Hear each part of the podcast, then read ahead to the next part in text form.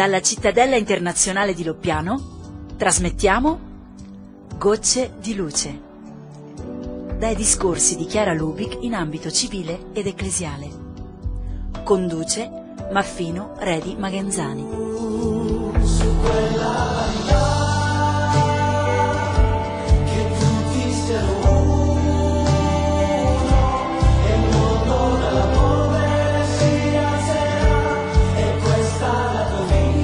Ben ritrovati con Gocce di Luce. In questi mesi stiamo offrendo discorsi in ambito civile ed ecclesiale di Chiara Lubic, fondatrice dei Focolari, discorsi ascoltati a gocce, appunto. Anche oggi ci porteremo a Lucerna, era il 16 maggio del 1999, dove Chiara Lubic ha tenuto un ampio discorso dal titolo La famiglia e il futuro. Era il diciannovesimo congresso internazionale della Fondazione Svizzera per la famiglia.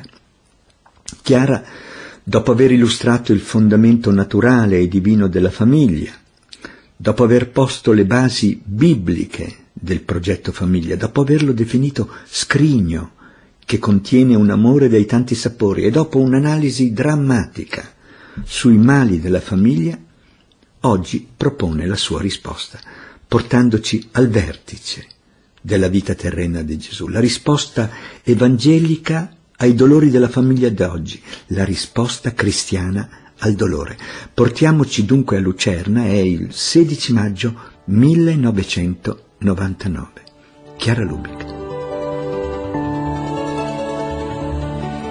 Davanti al grande mistero del dolore si resta come smarriti. C'è nella Bibbia un vertice di dolore espresso da un perché gridato al cielo. Riferisce l'Evangelista Matteo nel racconto della morte di Gesù. Verso le ore tre Gesù gridò a gran voce, Dio mio, Dio mio, perché mi hai abbandonato? Cristo è arrivato a quel momento passando attraverso una gamma di sofferenze devastanti, la paura angosciosa, il tradimento e l'abbandono dei suoi, un processo ingiusto e pilotato, la tortura, l'umiliazione, la condanna alla crocifissione, pena capitale riservata agli schiavi e che forse noi oggi non riusciamo a capire nella sua efferatezza, distruttrice della persona e della sua memoria.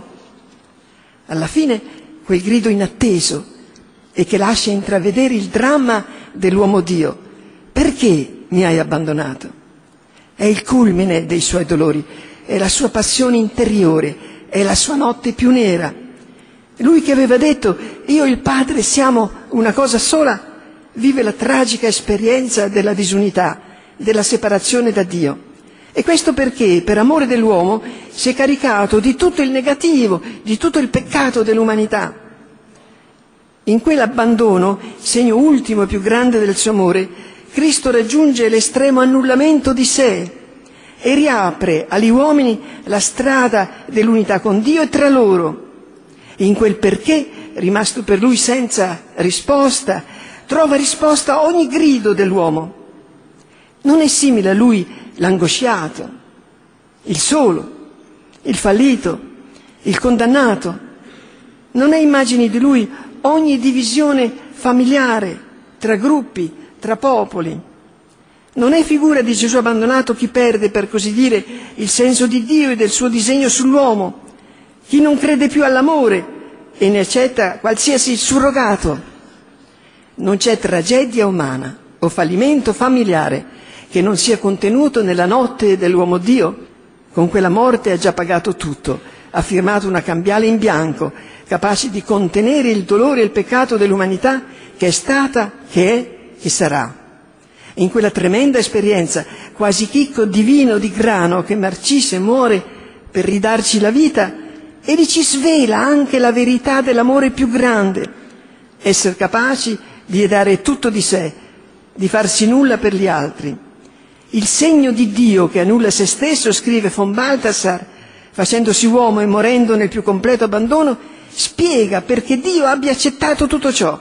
Rispondeva alla sua natura manifestarsi come amore senza misura.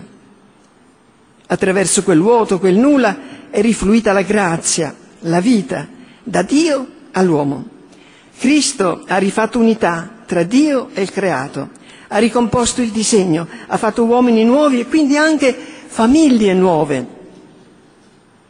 Il grande evento della sofferenza e dell'abbandono dell'uomo Dio può dunque divenire il punto di riferimento e la sorgente segreta capace di trasformare la morte in resurrezione. I limiti in occasione d'amore, le crisi familiari in tappe di crescita. Come? Se guardiamo con occhio solamente umano la sofferenza, i casi sono due. O finiamo in un'analisi senza via d'uscita, perché dolore e amore fanno parte del mistero della vita umana, oppure cerchiamo di rimuovere quello scomodo ingombro che è la sofferenza, fuggendo in altre direzioni. Ma se crediamo che dietro la trama dell'esistenza c'è Dio col suo amore, e se, forti di questa fede, scorgiamo nelle piccole e grandi sofferenze quotidiane nostre e altrui un'ombra del dolore di Cristo crocefisso e abbandonato, una partecipazione al dolore che ha redento il mondo, è possibile comprendere significato e prospettiva anche delle situazioni più assurde. Davanti a qualsiasi sofferenza, grande o piccola, davanti alle contraddizioni e ai problemi insoluti, proviamo a rientrare in noi stessi e a guardare in faccia l'assurdità, l'ingiustizia, il dolore innocente, l'umiliazione, l'alienazione, la disperazione. Vi riconosceremmo uno dei tanti volti dell'uomo dei dolori. È l'incontro con Lui, che da persona divina si è fatto individuo senza rapporti, con Lui, il Dio dell'uomo contemporaneo, che tramuta il nulla in essere, il dolore in amore. Sarà il nostro sì, il nostro gesto d'amore e d'accoglienza a Lui che inizierà a sgretolare i nostri individualismi facendoci uomini nuovi, capaci di risanare e rivitalizzare con l'amore le situazioni più disperate. Ma è possibile questo? Possiamo accennare a due esperienze emblematiche. Claudette, una giovane sposa francese, è abbandonata dal marito. Ha un bambino di un anno. L'ambiente chiuso della provincia e della sua famiglia la spinge a chiedere il divorzio. Ma intanto conosce una coppia che le parla di Dio particolarmente vicino a chi soffre. Gesù ti ama, le dicono, anche lui come te è stato tradito e abbandonato. In lui puoi trovare la forza di amare ancora e di perdonare. Lentamente cede in lei il risentimento e si comporta diversamente. Lui stesso ne è influenzato. Se quando si trovano davanti al giudice per la prima udienza, Claudette e Laurent si guardano in modo nuovo, accettano di ripensarci per sei mesi, riprendono i contatti tra loro e allorché il magistrato li richiama per sancire il divorzio, rispondono insieme no e ridiscendono le scale del tribunale tenendosi per mano. La nascita di altre due figlie rallegrerà un amore che nel dolore ha messo profonde radici. Non sono sogni, sono le esperienze quotidiane di tante famiglie che attraverso il piano inclinato dell'abbandono dell'uomo Dio hanno tramutato la piena del loro dolore in vita nuova. A volte, spesso, i traumi si ricompongono, le famiglie si riuniscono. A volte no, le situazioni esterne restano come sono, ma il dolore viene illuminato, l'angoscia prosciugata, la frattura superata.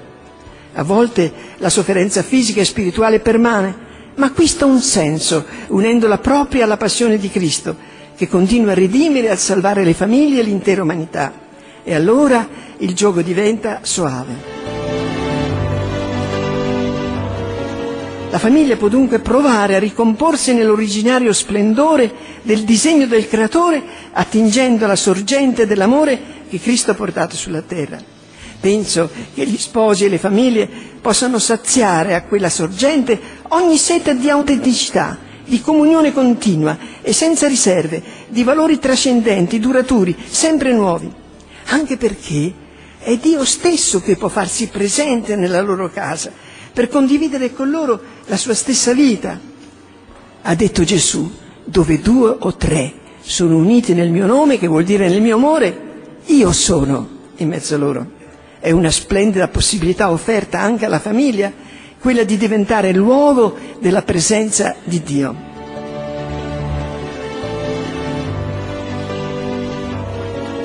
Davanti a qualsiasi sofferenza, grande o piccola, davanti alle contraddizioni, ai problemi insoluti, proviamo a rientrare in noi stessi e a guardare in faccia l'assurdità, l'ingiustizia, il dolore innocente, l'umiliazione, l'alienazione, la disperazione.